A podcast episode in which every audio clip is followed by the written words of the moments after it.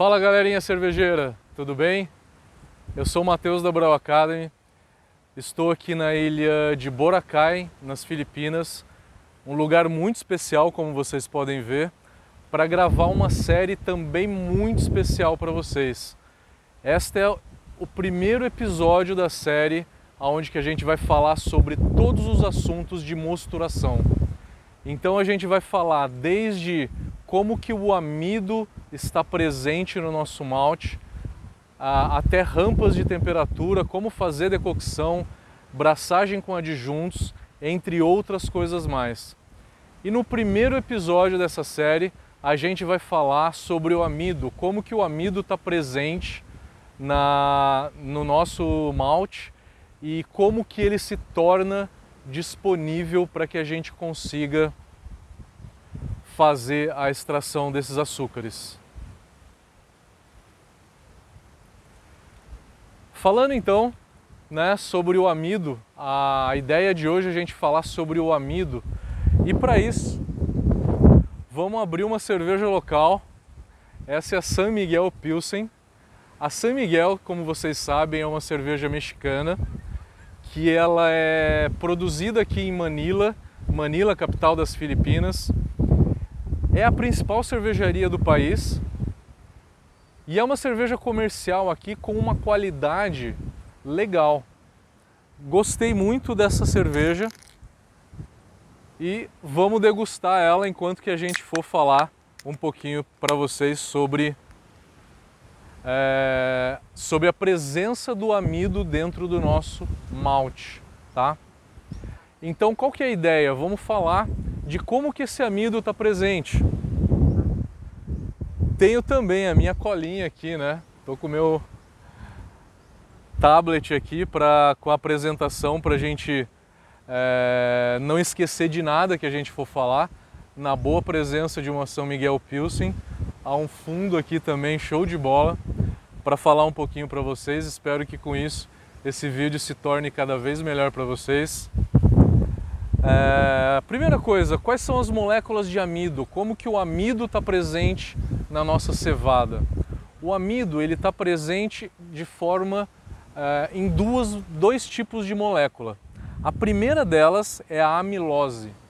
A amilose ela é uma molécula linear, aonde que a ligação ela é toda linear, ela não tem ramificação nenhuma. O que eu estou dizendo são várias moléculas de glicose ligadas linearmente. A amilose, ela tem de tamanho por volta de 20, 25 moléculas de glicose ligadas linearmente. E do total do amido todo que eu tenho no meu malte, eu tenho por volta de 15 a 20% de todo o amido que tem no meu malte. É uma quantidade pequena, É importante dizer também que a amilose, como ela só tem uma parte linear, nessa parte linear, essas ligações lineares, elas são ligações alfa-1,4. Depois eu vou explicar melhor para vocês por que eu estou falando de um termo tão técnico que é o tipo de ligação que essa molécula de amido tem, tá? Então a amilose ela é a menor parte do amido que tem no nosso malte, por volta de 15 a 20% de todo o amido.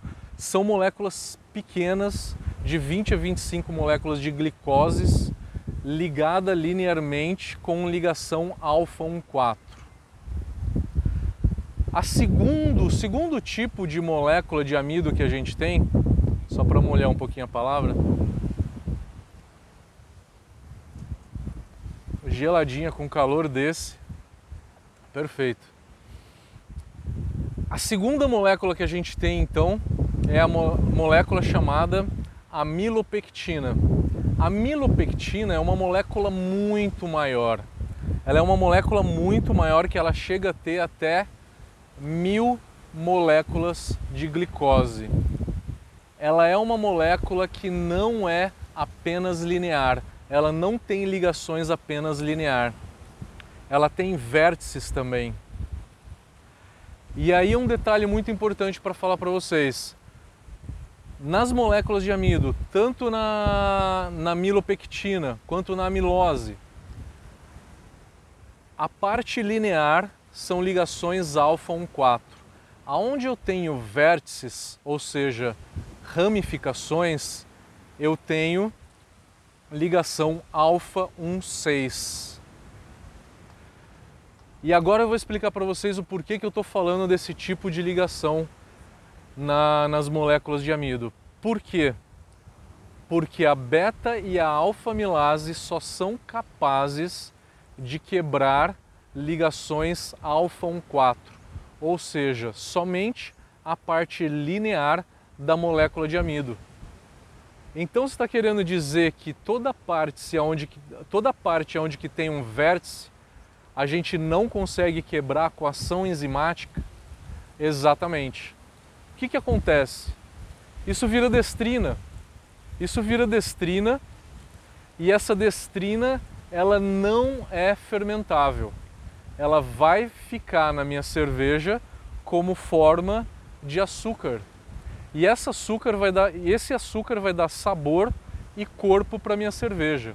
Se eu quiser quebrar esses vértices de molécula, eu vou ter que jogar uma enzima alterada em laboratório, que daí eu consigo fazer uma cerveja light, como a Bud Light, como a Itaipava Light, como qualquer cerveja light, que é onde eu vou lá, eu quebro esses vértices dessas moléculas e eu acabo, então, reduzindo a caloria dessa cerveja. Só que a desvantagem é que essa cerveja fica muito aguada, né? Ela fica realmente aguada e sem sabor. Então é importante, inclusive para uma Pilsen como essa que eu estou tomando, que tenha um pouco de moléculas de açúcar para que dê sabor na cerveja. Esse pouquinho de açúcar que vai sobrar vai ser importante para que dê sabor na nossa cerveja, tá? Então a primeira coisa que eu falei para vocês foi os tipos de molécula de amido que a gente tem disponíveis no nosso malte. A amilose, que é uma molécula pequena, né, que compõe 15 a 20% de todo o amido. A amilopectina, que é uma molécula muito maior, até 1000 glicoses, ela é ramificada e ela vai compor então 80 a 85% de todo o amido que eu tenho no meu malte, tá? A primeira coisa, então, é falar para vocês quais são os tipos de amido que a gente tem. Depois, a gente tem que falar para vocês que esse amido, ele está todo dentro de bolsas.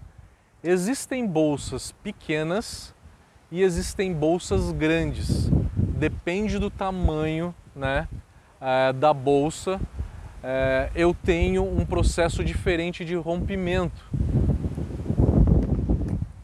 Eu estou falando o que então? Eu estou falando que eu tenho bolsas pequenas, onde que tem amilopectina e amilose, e eu tenho bolsas de amido um pouco maiores. Sem romper essas bolsas, eu não consigo com que a beta nem a alfa-amilase atue e quebre esse amido. Eu preciso primeiro fazer a quebra do amido. E para fazer a quebra desse amido, eu tenho um fator aí chamado gelatinização. Não tem nada a ver com gel, tá? Não tem nada a ver com gel, não é formação de gel. Formação de gel é outra coisa que em outro momento eu vou explicar melhor. A gelatinização é o rompimento dessa bolsa aonde que está o amido, para que com isso esse amido fique disponível para beta e para alfa-amilase fazer qualquer tipo de quebra, tá? E como que é feito esse rompimento? É alguma enzima? Eu tenho que jogar alguma coisa? O que que eu tenho que fazer? É simplesmente a temperatura. Quanto maior a temperatura da minha água, do meu mosto, maior o atrito, maior a agitação dessas moléculas dentro do meu mosto, e maior esse atrito, mais fácil é romper essas bolsas. Eu tenho dois tipos de bolsas, a maior e a menor. Qual que é mais fácil ser rompida? A maior, né? A bolsa maior, ela se rompe mais fácil.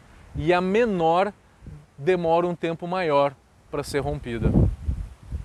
A bolsa maior, na cevada, no trigo e na aveia, se rompem por volta de 60 a 65 graus. Que é a mesma temperatura que a beta-amilase atua, não é? Coincidência, mas é muito importante que isso aconteça. Por quê? Na mesma temperatura de atuação da beta-amilase, o rompimento dessas bolsas vai acontecer para que daí a beta-amilase comece a atuar e comece a quebrar esse amido. A bolsa maior, então, se quebra na temperatura da beta-amilase. E a bolsa menor? De 72, 73 até 75 graus. Porque ela é menor, é mais difícil dela ser rompida. Então, na minha opinião, é importante a gente fazer a alfa-amilase atuar entre 70 e 72 para conseguir romper essas bolsas pequenas.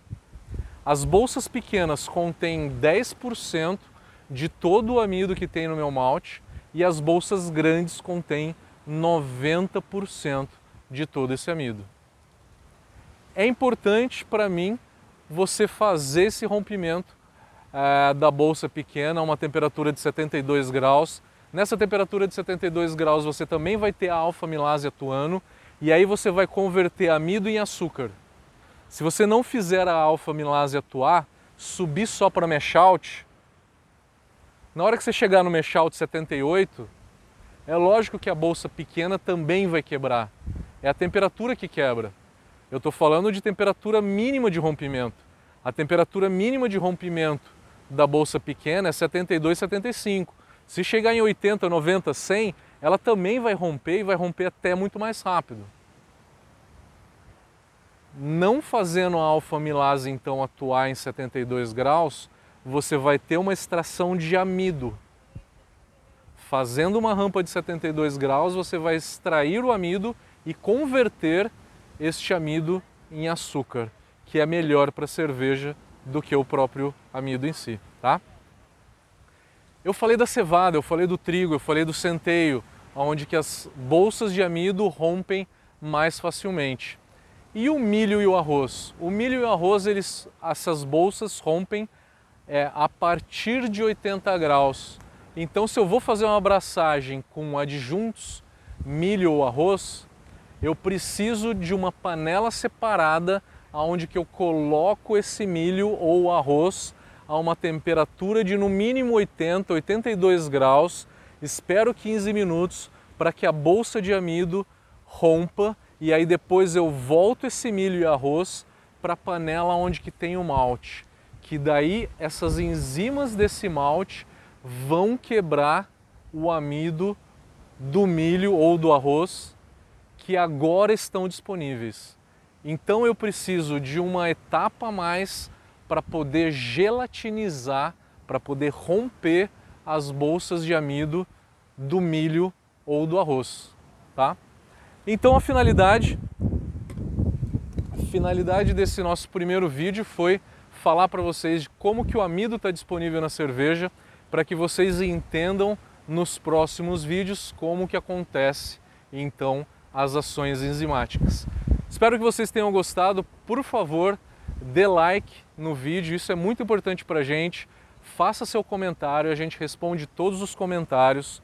E se você também não está inscrito no canal, por favor, se inscreva no canal. Faça seu comentário. Obrigado, até a próxima.